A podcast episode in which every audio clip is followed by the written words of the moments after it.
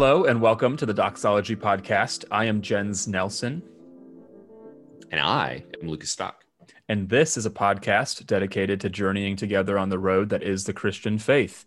Thank you for joining us as we discuss and investigate theology and the Christian life as we strive for unity amongst our diversity as members of Christ's church.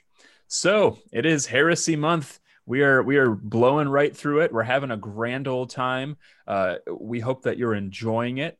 Uh, today, uh, we are continuing the theme. Uh, you, if you've been around for a while, maybe you've caught on, or maybe you've just heard us say that when we on Tuesday have an episode about a specific heresy, uh, the following episode on Friday is about a person or persons uh, associated with that given heresy. So, in keeping with that theme, uh, we talked about Donatism on Tuesday. And so today, Lukas is going to share about Donatus Magnus. Why don't you take it away? Donatus Magnus, Donatus the Great, or uh, also known as Donatus of Cassae Nigri, um, is where we get the term Donatism. comes from comes from him, his name.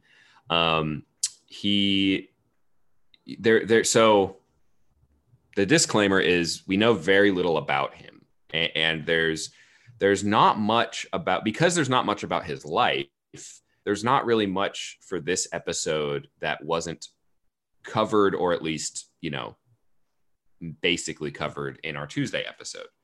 Um but it just seemed even though i ended up not being able to find very much even though he's more of an obscure figure it just seemed like it would eh, I, I really wanted to have Donatism and Donatus. I don't know. Maybe that's just a little I should have just let go of that dream. But um so so even though this might be a little more brief compared to some of our other biography focused episodes, um, I do think it's interesting and maybe even some of the you know anonymity that Donatus has in terms of his life um, might be instructive in some way itself. That might be a bit of a stretch, but I'll let you be the judge of that after hearing today's episode. So, um, like I said, we know next to nothing about him. Um, there, there are no surviving writings or correspondence from him. Um, I have to imagine as as a leader, as as a as a church leader, as a bishop, as a um, you know a controversial figure in the church. I have to imagine that he wrote letters and sermons and, and maybe even sort of like uh, uh, outlines of, of, of what his he was thinking or what his fellow Donatists were thinking. But but whatever he did or didn't write, we don't have any of it. So that also means there's just not enough known about like his biography. Um, really, where he kind of shows up on the scene is in 313 AD, where um, he is found guilty by uh, the Pope at the time of rebaptizing clergy who had, like we were talking about on Tuesday, who had who had lapsed, who had who had you know apostatized in persecution, who had sort of left the church and then come back. They were rebaptized by Donatus, which is the offense that kind of like put him on the scene. You know, it kind of like that was what what made him show up on the radar.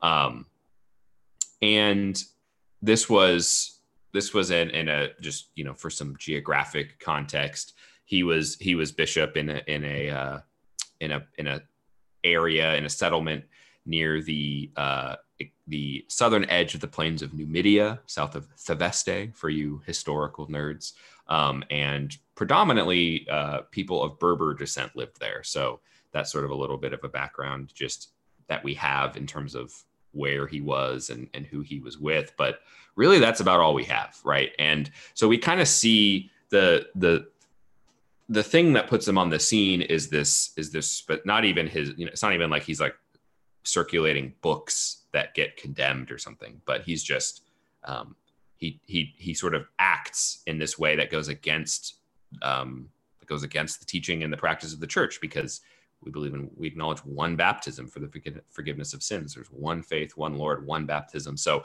rebaptism is kind of a big deal.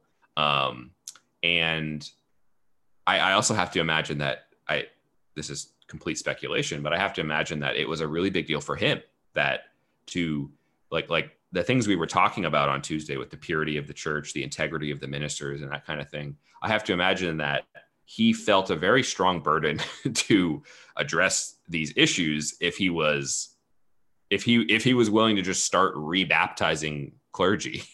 Um, which is is it is it is interesting and and perhaps um, demonstrates maybe some some hubris on his part to just kind of go outside the bounds of the church. And who knows? Maybe he you know maybe he had tried maybe he had talked with other people other other leaders and and and this didn't come out of the blue.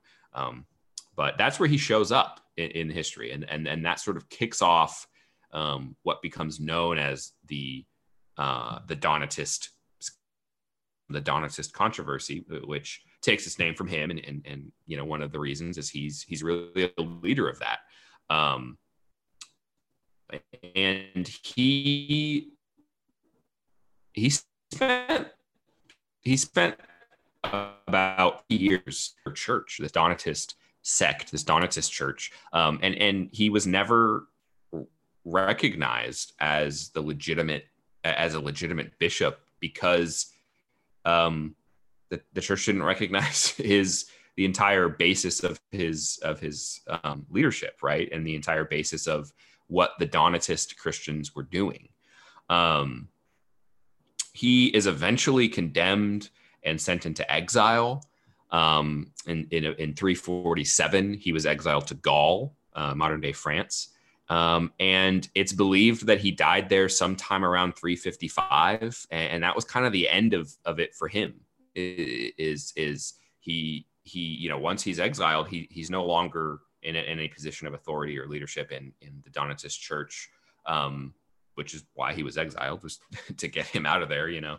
Um, but it's it's tricky to uh, to to really say much more or or evaluate evaluate his personality at all because we don't really have any of his personality. You know, like we can make inferences that he was so tenacious and convinced and steadfast in opposing the rest of the church for so many years that he was so bold, seemingly, um, with that initial rebaptism, um, and that he was eventually exiled by the church. Like we, we can make some some maybe some educated guesses into what he was like in terms of his personality, but without his writings and without anything about his personal life, really all we can do is kind of evaluate and judge Donatism as a broader movement, right? Which we kind of did a little bit on Tuesday.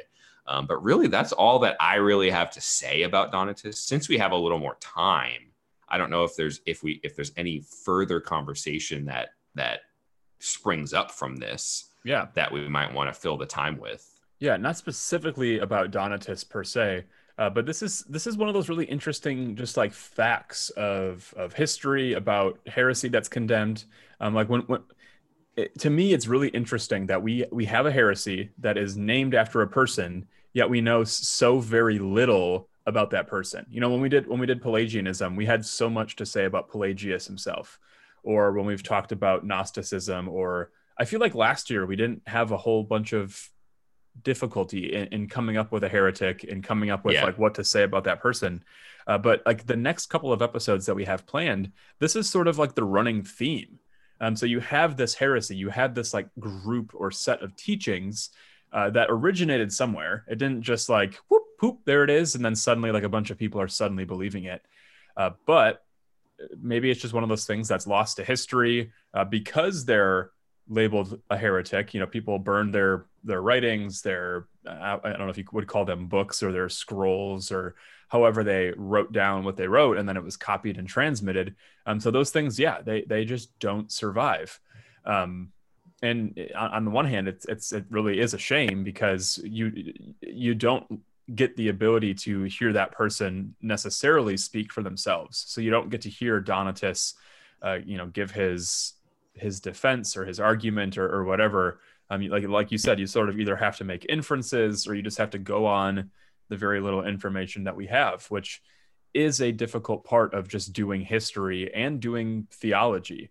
Um, but yeah th- those are sort of just the thoughts that that came to mind as you were talking about him specifically yeah yeah it, it is it is really interesting it, it's also interesting that it's not the case like you were saying, that every heretic is sort of this obscure, you know, hard to reach person way back in history that we just have all these question marks about. Um, uh, but many are obviously, yeah, and right. I mean the same is the same is true with with any per, any you know movement or system of thought in history. You're going to have some that are more, you know, we just have more information on, and some that you don't. But but it, it is interesting to think about, and it's it's also um, it kind of adds to the it, it, it shapes the way I feel like we we maybe interact with the ideas when we're able to to have a mental image of a person that it's associated with, like like Nestorius or Pelagius, compared to it's it's more of of, of a it's more of a movement. It's more of a just just the idea of Donatism that we that we grapple with, which I think it you know it, it can also be seen as a good thing, um, and it has certainly yeah. has its benefits. And um, you know the vast, vast, vast, vast majority of of people in general throughout world history are lost to us in terms of who they were and what they thought and what they did. Um, so that's certainly not unique. Uh, but but yeah, it, it's definitely it makes it interesting to try and specifically look into them when yeah. it when you start and then you realize oh there's there's nothing. um, right. But, but, I mean that's yeah why I, I, like I think do- that that kind of covers it as far as he goes. Right. And that's that's why I like doing this too though is that even though there's so little that's known to even highlight him. I mean, I don't know how many people are just going on to Spotify or Apple Music or or Apple Podcasts I mean to just like search up Donatus Magnus, but if anybody ever does, I can almost guarantee that we're like the only podcast that's going to come up. Yeah. So it's you know it's, it's cool to to cover and, and talk about people, whether it's you know Christians of history, heretics of history. Um, so yeah. Anyway, well, well, thank you, Lukas. Thank you for uh, taking the time to to dig into this uh, obscure character. Um, and thank you for listening to this episode of the Doxology Podcast. If you'd like to connect with us, you can find us on Twitter and Instagram at Doxology Podcast. You can send us an email at doxologypodcast at gmail.com. Send us your feedback, send us your questions, send us your episode ideas. Recommend another heresy because we're going to pick one of you that has already recommended one. Uh, but keep recommending. We'll give you a shout out, we'll send you a pin. Uh, we'd love to hear from you. And until next Tuesday, we will see you. Peace. Peace.